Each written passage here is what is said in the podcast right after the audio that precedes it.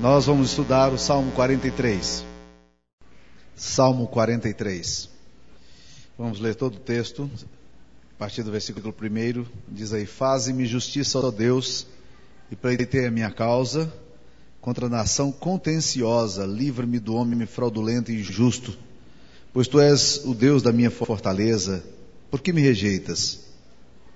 Por que hei de andar eu lamentando sob a opressão dos meus inimigos? Envia a tua luz e a tua verdade para que me guiem e me levem ao teu santo monte e aos teus tabernáculos. Então eu irei ao altar de Deus, ao Deus que é a minha grande alegria. Ao som da harpa eu te louvarei, ó Deus, Deus meu, porque estás abatida, ó minha alma? Porque te perturbas dentro de mim? Espera em Deus, pois ainda o louvarei.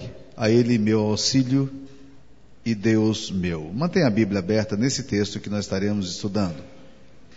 Meus queridos irmãos e irmãs, os salmos são de fato uma preciosidade literária.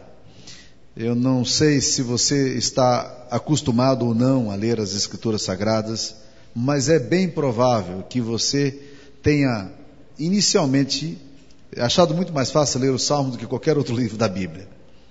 Os Salmos possui muito dessa natureza intimista, dessa natureza do nosso próprio coração. Ah, trata muito a questão da espiritualidade. Alguns autores até sugerem uma coisa curiosa. Eles sugerem para que a gente ore os salmos. O que, que é orar os salmos? É começar a ler os salmos e, na medida em que os salmos forem sendo lidos por você, ali em adoração, em devoção, você também vá transformando as palavras dos salmistas nas suas próprias palavras, já que nem sempre nós temos as palavras corretas ou achamos que não temos as palavras corretas para dizer a Deus, como se Deus precisasse de palavras corretas, né? Eu tenho aprendido que muitas vezes a oração mais confusa, a oração mais enigmática, a oração mais discreta pode se tornar aos olhos de Deus alguma coisa extremamente importante. Agora, os salmos são muito bons para a nossa alma, porque os salmos falam de experiências. São homens de Deus, como nós, pessoas que estão querendo acertar, pessoas que estão buscando a Deus e que de repente esbarram nas limitações do próprio coração nessa tentativa de se aproximar de Deus. E aí você vai encontrando no livro de Salmos coisas fantásticas e choros, orações, eh, orações de gratidão, súplicas, momentos de muito êxtase, momentos de muito pesar.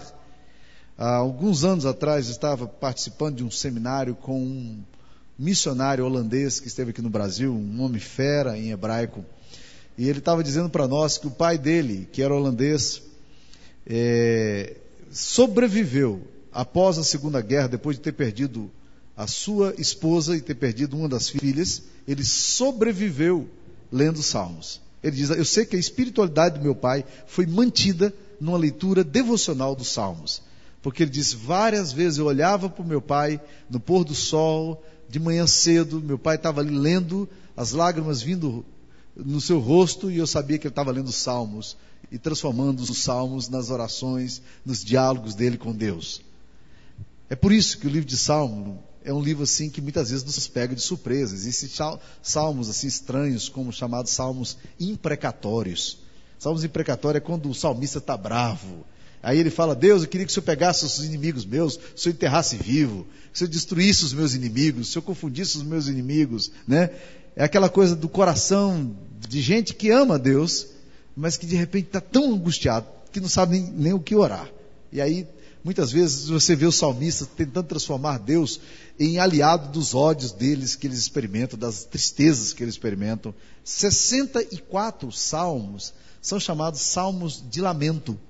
São momentos em que a pessoa está orando e está chorando diante de Deus, está lamentando diante de Deus, dizendo: Deus tem misericórdia de mim.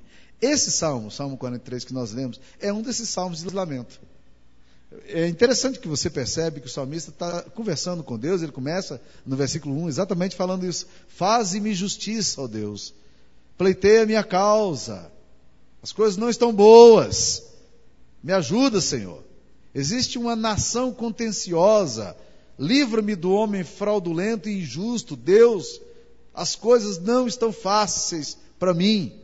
Eu estou passando por momentos de muita dificuldade. E no versículo 5, a gente percebe que ele, de fato, está passando dificuldade porque ele está dizendo: Por que estás abatido, a minha alma? Por que, o meu coração está desse jeito que está? Porque te perturbas dentro de mim. Espera em Deus, pois ainda louvarei a Ele, meu auxílio e Deus meu. Esse salmo é um salmo em que o salmista está desanimado. É um momento em que ele está desencorajado com a vida. E quando eu começo a estudar esse salmo, uma das coisas que me brota aos olhos é as causas desse desencorajamento. O que que faz a gente muitas vezes ficar desanimado da vida? Muitas vezes a gente tem preguiça de viver. A gente está desanimado para acordar. Bem, isso não é muito raro na minha vida, né? Eu sempre estou desanimado para acordar, né? Há pessoas, porém, que passam por muitos pesares com a questão é, de enfrentar a própria vida. A vida se torna uma natureza muito pesada, muito complicada. E a, a tendência de morrer ou deixar-se morrer, de não suicidar, mas deixar-se morrer por si só, deixar para ver como é que acontece, é o desânimo que vem muitas vezes no coração, o desencorajamento, o medo da luta, o medo de enfrentamentos e assim por diante. E nesse texto aqui, a gente percebe algumas coisas que causam isso na gente. Vamos ver aqui. A primeira coisa que ele fala, ele diz que ele está desencorajado por causa de gente, por causa das pessoas que estão ao redor dele. Ora, meus queridos irmãos, presta atenção. Davi era um homem político. Eu preciso dizer mais alguma coisa? É um homem público, um homem que tem visibilidade, é um homem que todo mundo está olhando para ele. E ele está dizendo, Deus, além disso, eu percebo que a, na, a, nação, aí ele se refere ao povo judeu a quem ele governava, a nação nunca consegue entender o que estou fazendo. E também, Deus, eu tenho que lidar com homens fraudulentos, homens injustos, que, que não tratam com seriedade as questões. Não são pessoas bem intencionadas, mas são pessoas que jogam duro. São pessoas que fazem acusações, que lançam injúrias extremamente pesadas sobre a minha vida. E ele está dizendo: Deus me livra desses homens. Ele afirma que a opressão chega a causar dores físicas nele, porque o Salmo 42, que fala também da mesma situação, em um contexto só, no Salmo 42, ele fala que os ossos dele estavam esmigalhando. Versículo 10, Salmo 42, 10. Esmigalham-se os ossos quando os meus adversários me insultam, dizendo e dizendo: Onde está o teu Deus? Ele está enfrentando dificuldades porque ele sente dores físicas. Ele somatiza o seu sofrimento. Ora, isso não é um movimento muito difícil na nossa vida. Muitas vezes nós enfrentamos batalhas tremendas e desanimamos profundamente por causa de gente que está no nosso relacionamento. São funcionários nossos, patrões nossos, é a nossa esposa, é o, é o nosso filho, é o nosso pai, é a nossa mãe, é o nosso. É, são pessoas que se relacionam conosco, colegas de trabalho, são pastores, são ovelhas, são clientes, são patrões. Lidar com toda essa gente é muito complicado às vezes. Eu gosto de lembrar de uma história que li alguns anos atrás, de um, de um homem que chegou em casa e a esposa falou: Ó, oh, tua filha, adolescente, chegou aqui em casa, bateu aquela porta lá do quarto dela, entrou lá, não quer falar com ninguém, está chorando lá dentro. Vê se você consegue lá conversar com ela. E ele chegou e bateu na porta, muito atenciosamente, disse: Filhinha, filhinha, é o papai, posso entrar? Não. O que, que foi, filhinha? Não quero falar. Você está zangada comigo também? Tô. Mas o que, que foi que eu te fiz? Ele diz: Nada, mas o senhor é gente e eu detesto gente. Eu detesto gente. Você nunca se sentiu assim? Cansado de gente. O salmista está falando, Deus, a situação não está fácil. Está muito complicado isso tudo. E pessoas, muitas vezes, se tornam uma fonte imensa de encorajamento para nós. Mas pessoas, muitas vezes, se tornam uma enorme fonte de tristeza, de desânimo, de desencorajamento. São, muitas vezes, trazem aqueles comentários picantes às vezes com intenções claras, às vezes nem sempre com intenções claras, mas que pegam você no contrapé e a sua autoestima vai lá embaixo, você se sente o pior dos seres. Relacionamentos humanos eram essas coisas. O texto aqui está falando que pessoas causavam desencorajamento.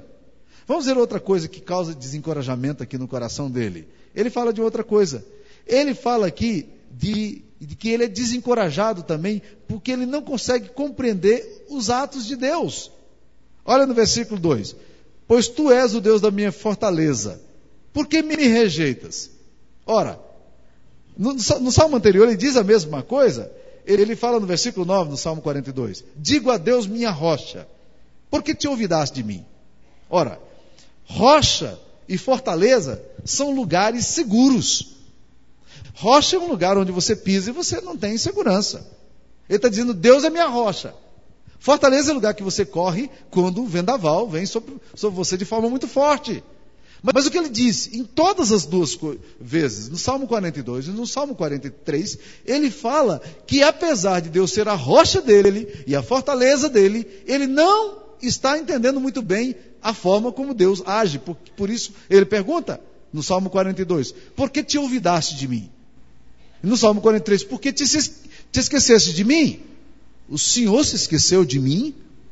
Você já teve alguma vez a sensação de que Deus se esqueceu de você? Não, não fique com medo. Isso é muito comum acontecer no coração da gente. O, salmo, o profeta Isaías, que era um homem que provavelmente entenderia mais de Deus do que qualquer um de nós, que por ser um, um profeta, o, salmo, o, o, texto dele de Isaías 45 fala que Deus declara a Isaías: Isaías, eu quero dizer para você que Ciro, rei dos Medos e Persas, é meu pastor. Ele vai exercer juízo por mim. Só que Ciro é um rei pagão. Ele não tem nada a ver com os pactos de Deus, com a aliança de Deus, com o povo de Deus. Mas Deus está dizendo: Ciro é o meu pastor, Ciro é o meu ungido. Então, no, texto de Isaías 45, quando, quando Isaías contempla tudo isso, quando ele pensa nessas coisas que o surpreendem, ele diz o seguinte: verdadeiramente, tu és Deus misterioso, ó Deus de Israel, ó Salvador. Em outras palavras, está dizendo: Deus, eu não consigo entender o Senhor muitas vezes. O salmista está passando pela mesma ambiguidade do coração dele, quando ele fala: O Senhor é a minha rocha, o Senhor é a minha fortaleza, mas Deus, por que, que o Senhor me deixou? Se eu não tenho para onde ir, e agora eu olho para o Senhor e tenho a sensação de que o Senhor se esqueceu de mim, eu vou para onde?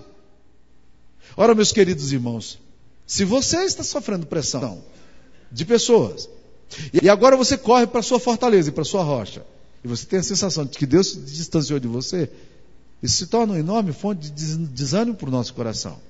E muitas vezes esse sentimento vem à nossa alma. Muitas vezes esse sentimento vem no nosso coração, quando nós não compreendemos muito bem a Deus.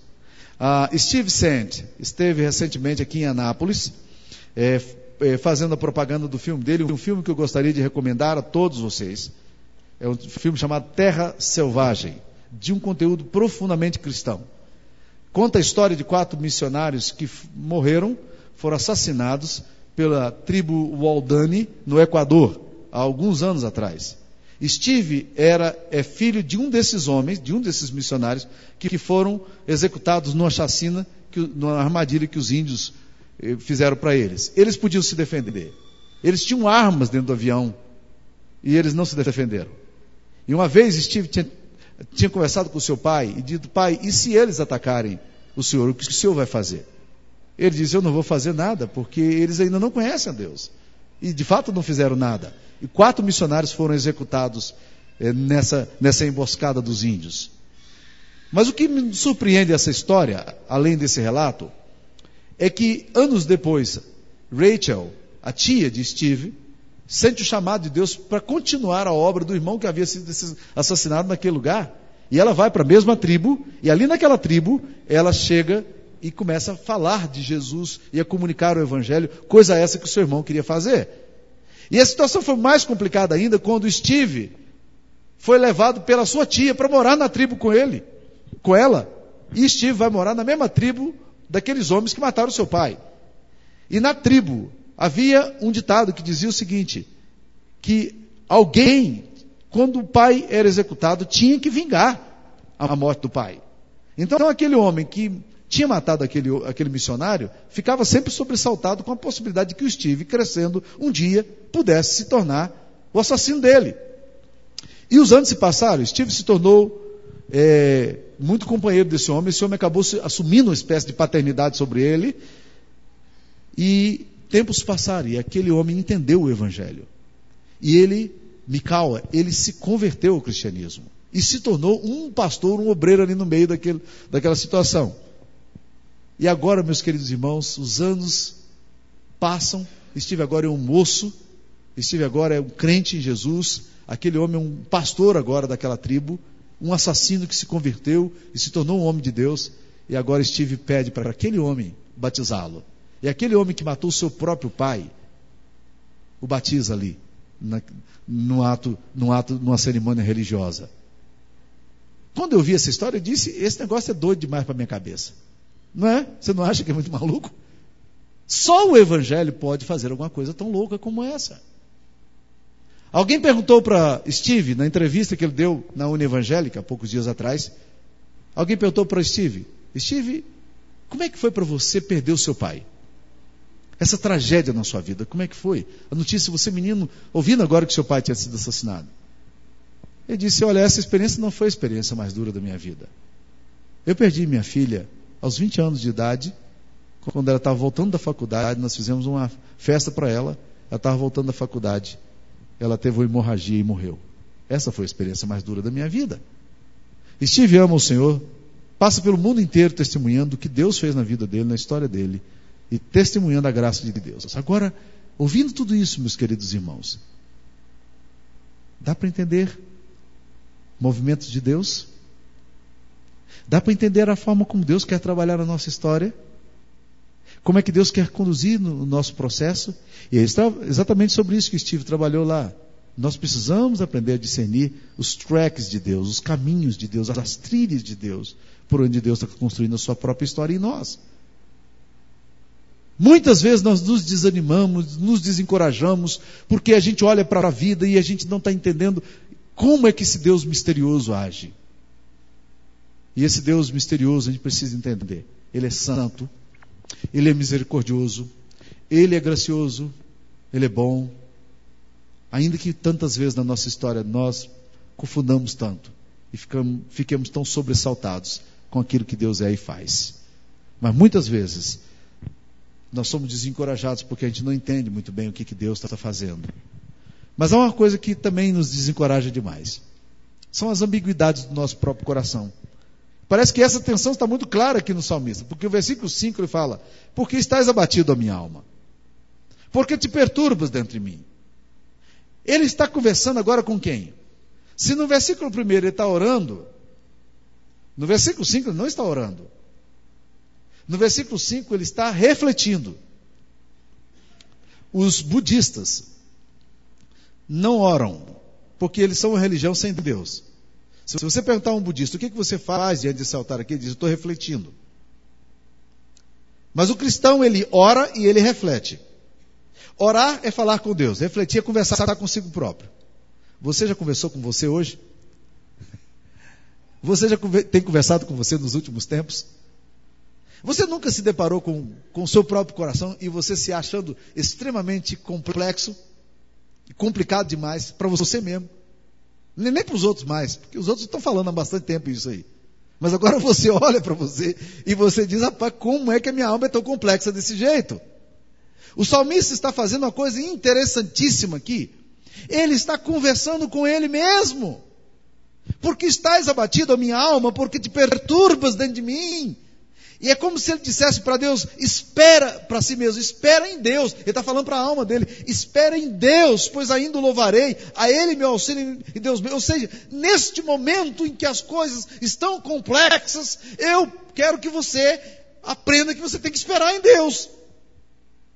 Nesse momento em que as coisas estão confusas, alma, minha alma, presta atenção, espera em Deus. Você ainda vai glorificar a Deus.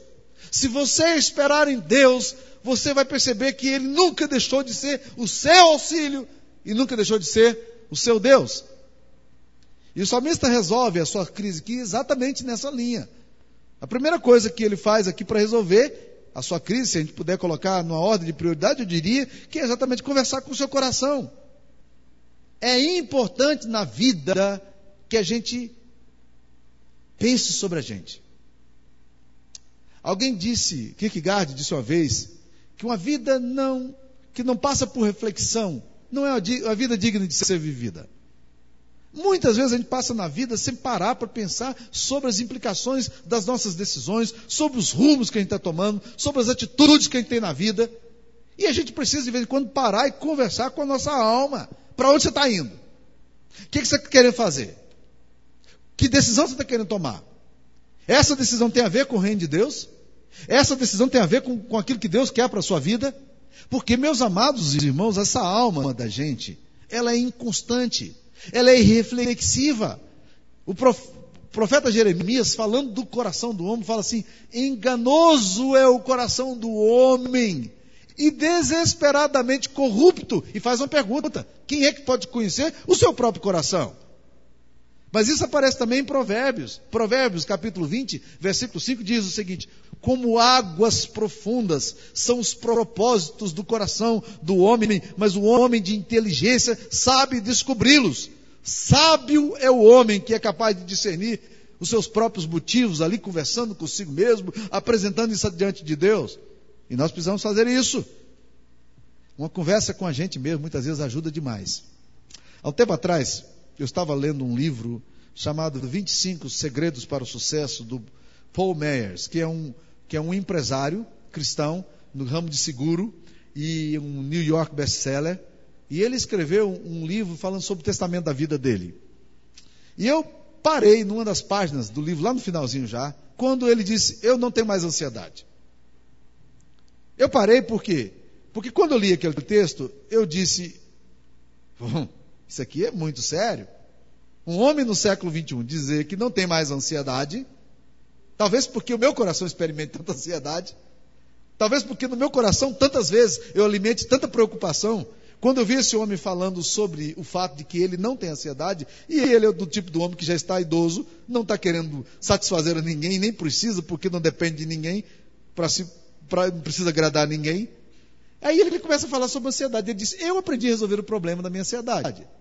Como é que ele fez isso? Aí ele dá três dicas interessantes. Primeira coisa, quando ele fica ansioso, ele diz: Todos os fatos estão sobre a mesa.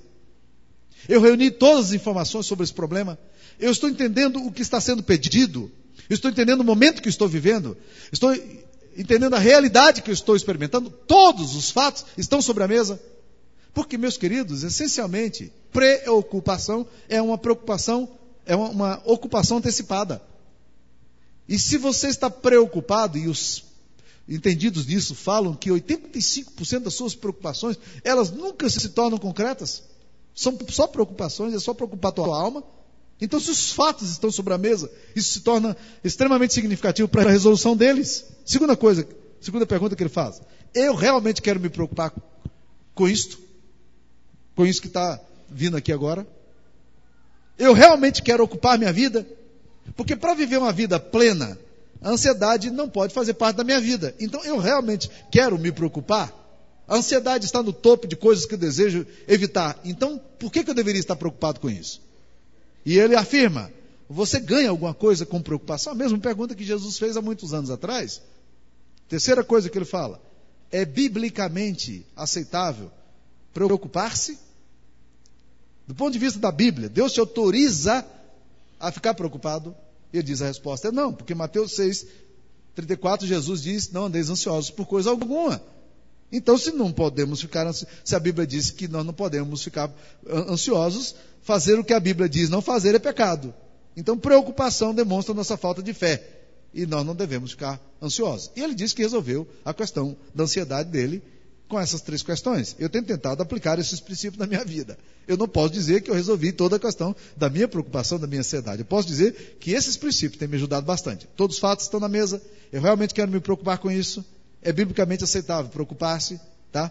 Quando você conversa com o seu coração, isso ajuda demais. Uma outra coisa que o salmista faz, sem dúvida, é conversar com Deus. Sabe por quê? Porque Deus pode pegar a minha confusão e aquilo que eu não sou capaz de resolver, e Ele pode resolver isso por mim. Oração significa o seguinte: eu transformo a minha ansiedade num, num clamor a Deus. Eu, ao invés de andar ansioso, eu levo o meu, meu problema àquele que eu creio que pode resolver por mim. Por isso que o apóstolo Pedro nos ensina dizendo, lançando sobre ele toda a vossa ansiedade, por quê?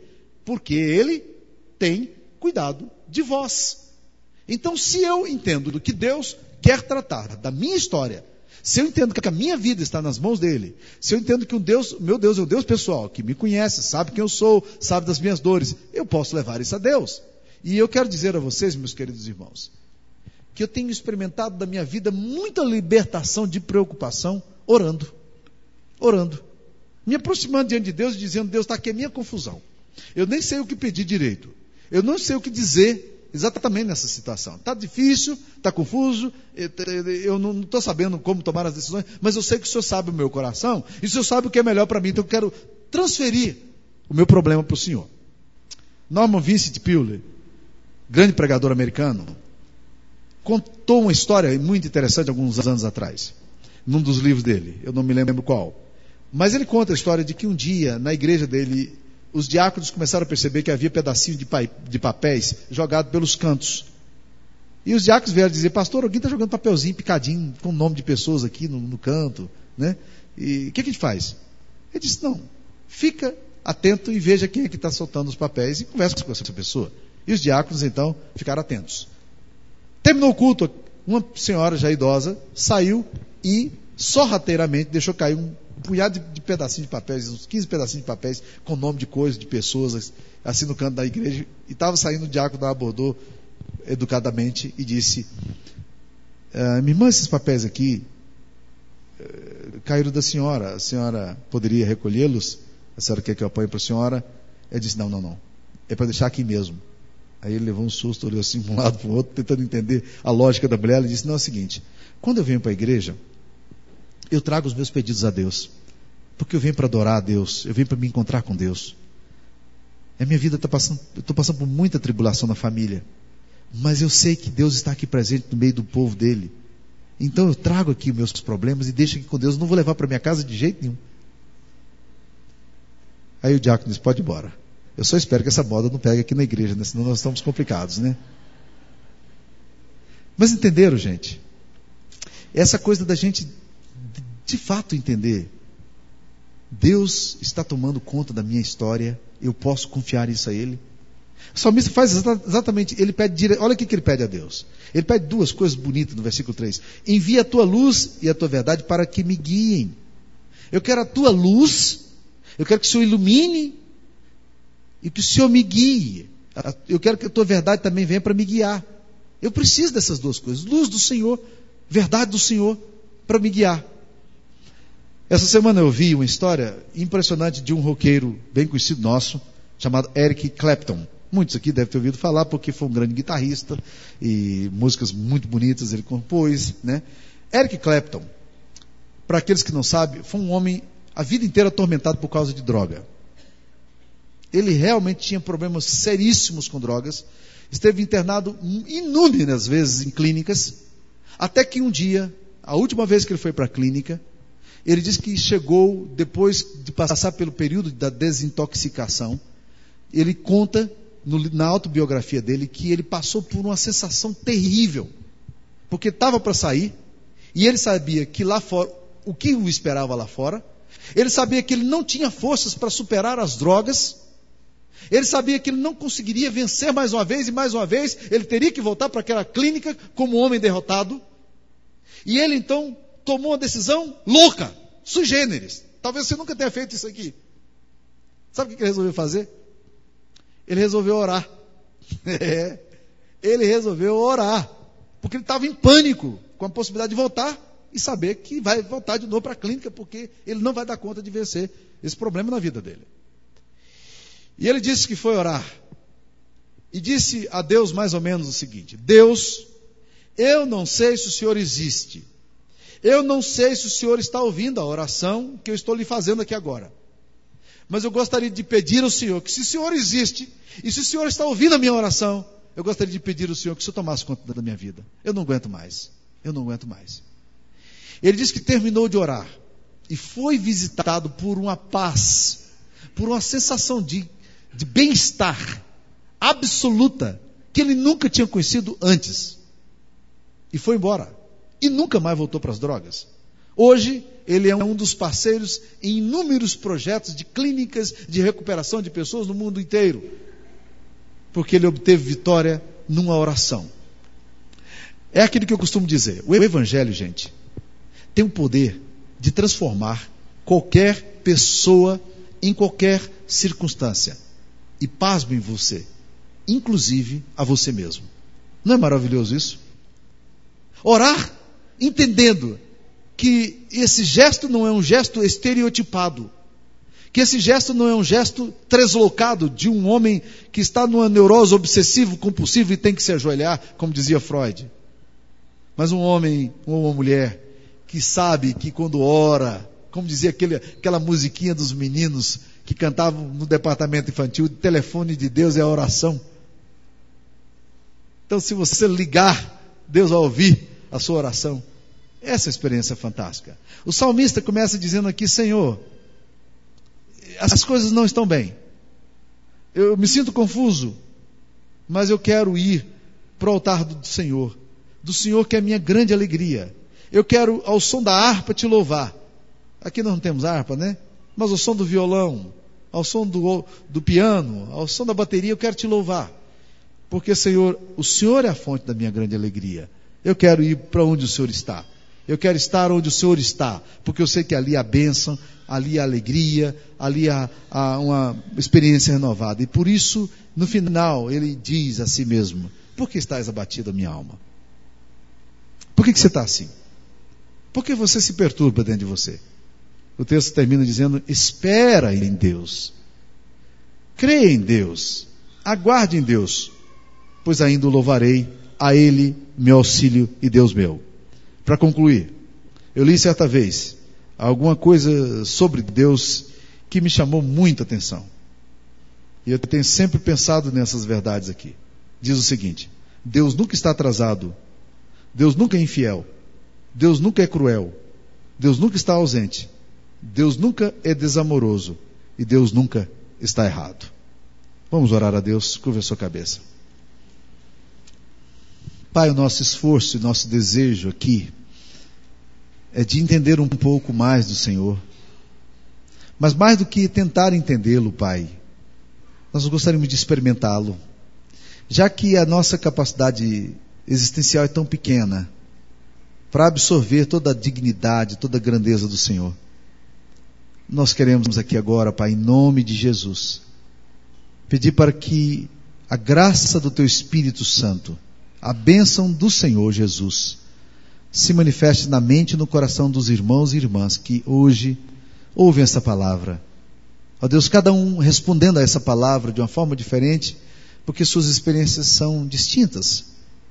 Mas, ó Pai, em nome de Cristo, que hoje a gente não saia daqui sem uma convicção indelével de que nós estivemos na presença de um Deus santo, de um Deus bom, de um Deus que nunca se atrasa, de um Deus que nunca é cruel, de um Deus que nunca está errado, de um Deus que é santo.